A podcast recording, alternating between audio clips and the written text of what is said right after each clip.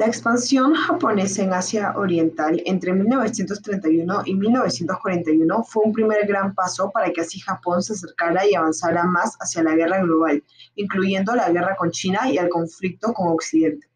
De este modo, este hecho tuvo tres causas importantes de mencionar. La primera fue el impacto del nacionalismo y el militarismo japonés en la política exterior, ya que como el nacionalismo fue parte de la formación espiritual de la población japonesa, hasta llegar al punto de convertirse en un componente crucial en la educación de las personas, esta doctrina o movimiento político se apoyaba en el fundamento de que los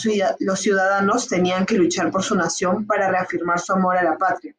Asimismo, esta forma de gobierno iba de la mano con el militarismo, ya que juntos se complementaban de la manera perfecta en favor del gobierno japonés y que así estos pudieran cometer sus objetivos expansionistas, puesto que gracias a la fusión de ambas disciplinas se pudo crear el ultranacionalismo y por consecuente el objetivo de la hegemonía de Asia Oriental, que traería nada más que ambición y afán de conquistar otras potencias. Sin embargo, este plan de gobierno, que incluía tanto al nacionalismo como al militarismo, provocó un fuerte impacto en el desarrollo de Japón como una potencia oriental, en vista que tras la época de revolución Meiji se consiguió liberar a Japón de la dependencia colonial occidental y del mismo modo empezar un proceso de modernización económica. También se transformó a Japón en un nuevo centro de poder mundial, ya que tras la invasión de Japón sobre Manchuria, que lo, esto, este hecho los posicionó como una nación independiente que no necesitaba de la cooperación de otras potencias, por así decirlo, para poder mantener su poder de lo para poder mantener su poder. De lo contrario, tenían todo lo necesario dentro de su propia nación para poder seguir desarrollándose. La segunda causa que es importante resaltar son las cuestiones políticas y económicas y su impacto en las relaciones exteriores, puesto que tras la Gran Depresión o crisis del 29, Japón toma la decisión de aliarse con otras potencias de su propio continente, en vista de que esta crisis también llegó a afectar a Japón, quizás no de una forma directa, pero aún así logró afectar a Japón con una decaída en la economía japonesa, ya que como es de saberse, Japón tenía acuerdos con Estados Unidos y esto los perjudicó en gran medida, debido a que Japón y Estados Unidos contaban con acuerdos acerca del petróleo y pues Estados Unidos obviamente fue eh, la principal nación impactada de manera negativa por la Gran Depresión y la caída de la bolsa de valores.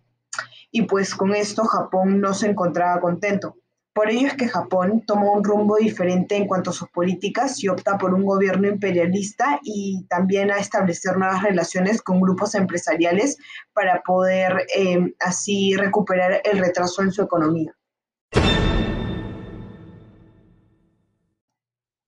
Y por último, pero no menos importante, se encuentra la inestabilidad política en China, la cual tomó inicio en 1644 tras el gobierno de la dinastía Manchú que tenía como concepto la ideología expansionista, pero fracasó debido a las invasiones por parte de los ingleses, franceses y rusos.